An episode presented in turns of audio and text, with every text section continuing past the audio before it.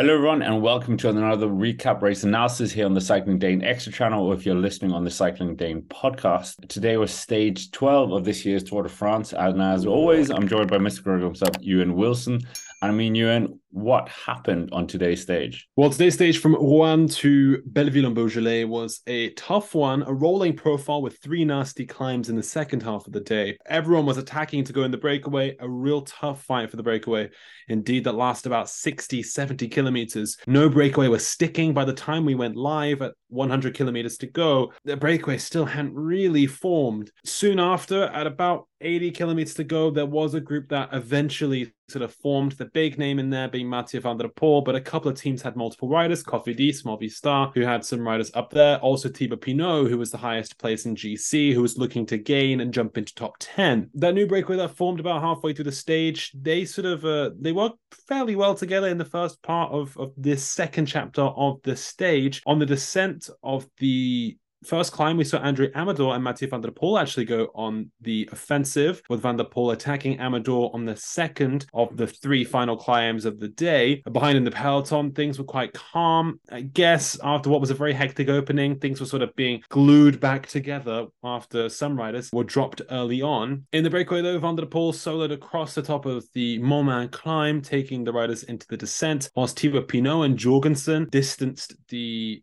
main body of the breakaway to go solo in chase of Van der Poel. At the beginning of the final climb, the Croix Rosier, they actually bridged up with Van der Poel, Pinot, and Jorgenson together. However, behind, Cofidis really upped the ante with Guillaume Martin and Izagirre preparing for an attack. Izagirre was the chosen son. He went over the top. No one could really follow. Guillaume Martin sort of foiling the, the chase attempts behind. And by the time they sort of looked at each other, the gap had grown out to about 30 seconds. It came quite close over the top of the climb to roughly 13 15 seconds at one point, but once we began the descent, Izagirre was looking very, very cool, calm, and collected, whilst Guillaume Martin sort of sat at the front of the group and sort of halted the chasing efforts. Matteo Jorgenson, Thibaut Pinot, people were trying to go off. They were trying to relay together, but quickly by the end of the descent, Izagirre had almost one minute of an advantage. At that point, Group 2 syndrome really sat in for our main body of the, of the breakaway. Matteo Jorgenson, Benoot, Burgaudeau attacking, attacking, attacking, trying to make something stick. Nothing really stuck until about two kilometers to go. Burgaudeau and uh, Jorgenson went for it. Jorgenson, who looked incredibly strong today, they sort of rode together, but it was too late. At this point, Izagirre had a one minute advantage to take his second Tour de France stage win, his fourth Grand Tour stage win um, here in Belleville and Beaujolais. Another Basque breakaway win as well for, for Izagirre, which is good news for Coffee Cofidis, who get their second win of this Tour de France. They had to wait 15 years until the beginning of this Tour de France, and Victor Lafay won in San Sebastian in the Basque country. And here in the home department of Victor Lafay, it's the Basque rider who wins in Beaujolais. Second place in the day went to Mathieu Burgaudeau, who outsprinted Jorgenson on the line, whilst the remnants of the breakaway really rolled in and drips and drabs, with Pinot gaining about three minutes, catapulting him up into the top 10 of GC, but in 10th place. In the GC group, nothing really happened. In the final 50 kilometers. Ineos try to control things to sort of lower the threat of Pinot, who was about to jump into maybe top six in GC at one point. That's really all you have to all you have to know for the GC fight today. I mean, yeah, and yeah, as you said, Coffee is waiting so long for one stage win and getting two. The morale in that team must be absolutely electric. But Izagirre, such a consistent rider and really just adding another chapter to what is a very good Palmares, but yeah, do you think Cofidis might do more here and uh, Izagirre potentially as well? I mean, is a like a fantastic rider. Uh, I think he's often overlooked. He's just sort of a, a rock, like a cornerstone of, of the UCI World Tour level. He's got so many big results. He's won UCI World Tour stage races. Two, in fact. He's won stages of all three Grand Tours, and he's 34 years of age he's he's just sort of riding this wave. And Cofidis, I mean, evidently the morale is high. They were saying the other team, there was an interview with Anthony Perez at the rider sign in the other day in Tarbes, and he was saying, yes, I mean, the morale was super high the other day, and we want to keep that vibe going throughout the team. And they've been in breakaways, they've been looking so much better than they were in, in the past couple of Tours de France. Maybe they put too much pressure on themselves and they look down on themselves. They were a team that were promoted in 2020 and sometimes felt out of place at the World Tour level. And remember, Guillaume Martin has now moved up into top 15 in GC, which is a big achievement for him. He's in the Martin zone, which is finishing in top 15 at the Tour de France. It's where he sort of he always seems to finish at, at, at the tour. It might come again. I think they could still win a stage. Izagirre or Martin? They're my two guys who could still win. Oh, Victor Lafay, no?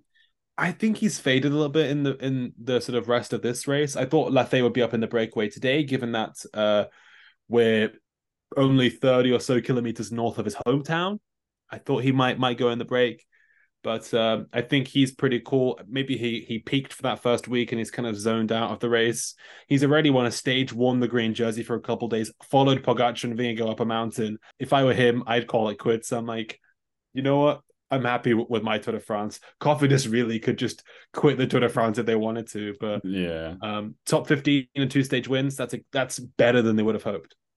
Yeah, I mean, such a long history as well as the team, which is great to see that they're they're finally coming back into some sort of success also, as well.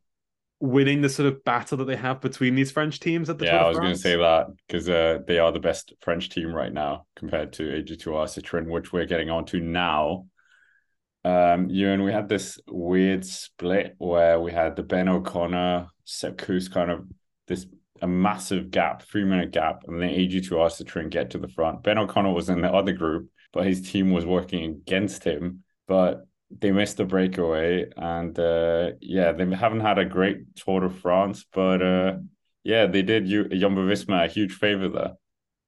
Okay, so I'm into the. There are two kind of reasons, parts of rationale I'm going for for this move because it seemed really strange. AG2R, who I don't think have controlled a meter of this race, suddenly appearing on this Beaujolais stage whilst their leader Ben O'Connor is behind. Okay, rationale number one: they wanted to set up Felix Gall for the final climb of the Croix.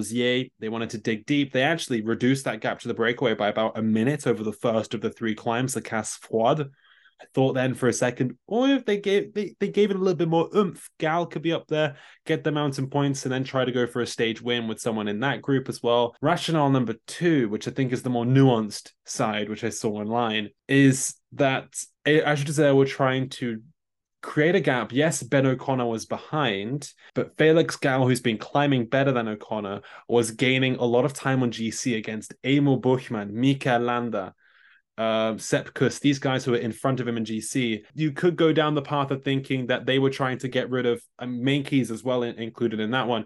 They were trying to get rid of those GC guys who sat three minutes back at the point where AG2R were up on the road, and they were trying to move Felix Gall right up into maybe 12th, 13th place in the GC standings within a good place of getting into top 10 in GC by the end of this race. They seem to have abandoned that project. We don't know which one of these two pathways they went down. Eventually, it, just seemed like they gave up the ghost, and that group that included Emil Buchmann, O'Connor, Kuss, all these guys who were sitting inside top 15, who were going to lose big time today they eventually just made it back. It was a really strange dynamic, but I just think that first sort of hour and a half of racing tired out the peloton completely. That's where we saw that the Ben O'Connor group drop back. And once that breakaway was established and the racing finally like halted, that's when people like, you know, calm down. We got Grand Colombier and two days in the Alps to come. We can't we can't race like this every day.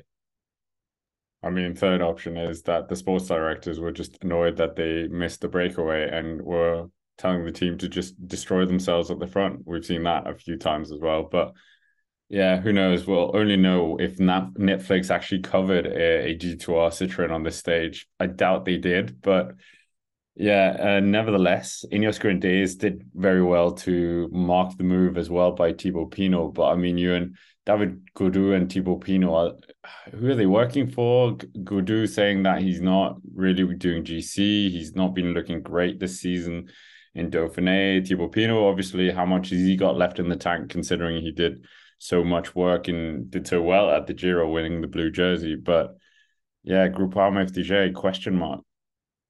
And, well, they both said they want stages, but they're both in top 10. The Tour de France is very different nowadays. You know, like back in maybe 2016, 17, 18, you could sat you could be sat ninth place in GC and be allowed in a breakaway, or be sat like there and you, would probably be able to attack early on a mountain stage and might be able to win it. Quintana had a bit of a knack of doing that, Barguil as well uh, in the 2017 Tour de France. I, I don't think that's going to work in this year's race. I don't think we're going to see Gaudu being allowed to attack early on Grand Colombier and take the win tomorrow on 14 Juillet. In fact, I just think Pogacar and Vingegaard are too strong on these summit finishes. This kind of day would have would be really would have been perfect for a breakaway win for Groupama. They're probably going to look towards winning in Morzine on Saturday stage. That one could really suit them. But out of the two, neither have looked brilliant in the mountains. They've been quite equally matched in the mountains. Pinot lost a lot of time on a couple of just rogue stages.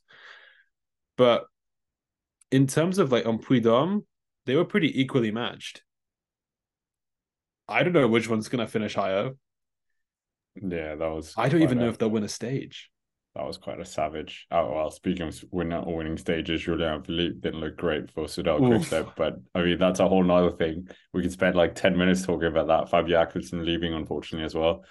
Um, yeah, Torsten Train crashing as well was a quite a sad moment, but let's see if he continues like the worst Tour de France start to anyone. So, anyways, Ewan, uh, I mean, Mathieu van der attacked. He was trying to outdo his uh career rival Wout van Aert by winning a stage, and I mean it would have been quite fitting if he did win the stage. And uh, having denied Wout van Aert so many many victories already this week, courtesy of working for Jasper Philipsen. But yeah, it was there anything much Van der Poel could have done to win this stage today?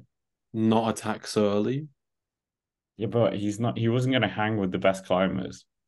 But then he could have been there. If anyone was going to break that like group two syndrome, Van der Poel, I think, could have attacked and maybe tried to bridge across to Izagirre. He's Van der Poel, he's got that wattage. But I just think he went too early, to be honest. Like, I still don't think he would be there. Like, even well, if he hadn't attacked, his profile he... doesn't suit him at all. Yeah, that's true as well. I was surprised that he went in the breakaway today. I thought the stage to Issoire maybe would have suited him better. Neither stage really suits him, but he tried.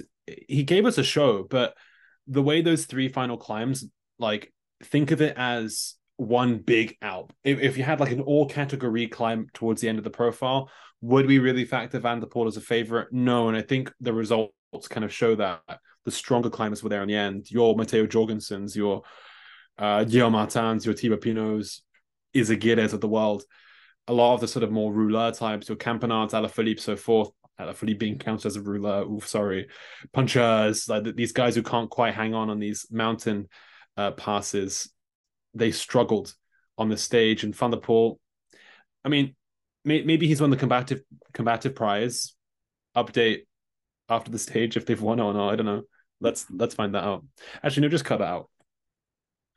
Maybe I mean it was a great little 20 minute narrative of having Van der Poel up the road. It made it exciting for a while. Yeah, uh, finishing with Mathieu Van der and that absolutely exquisite piece of bike handling he showed downhill as well. That's it for stage 12 of this year's Tour de France. Make sure to, well, hit the like button, subscribe to the channel, and let us know what you thought of the stage. Did you think Pinot did tactically the right thing? Did you think Mathieu Van der Poel went too early? And of course, as always, we'll see you tomorrow on the live commentary stream on the Cycling Dane main channel and check out this stage preview of tomorrow's stage here on the Cycling Dane extra channel. But with that, thank you very much for watching and we will see you around.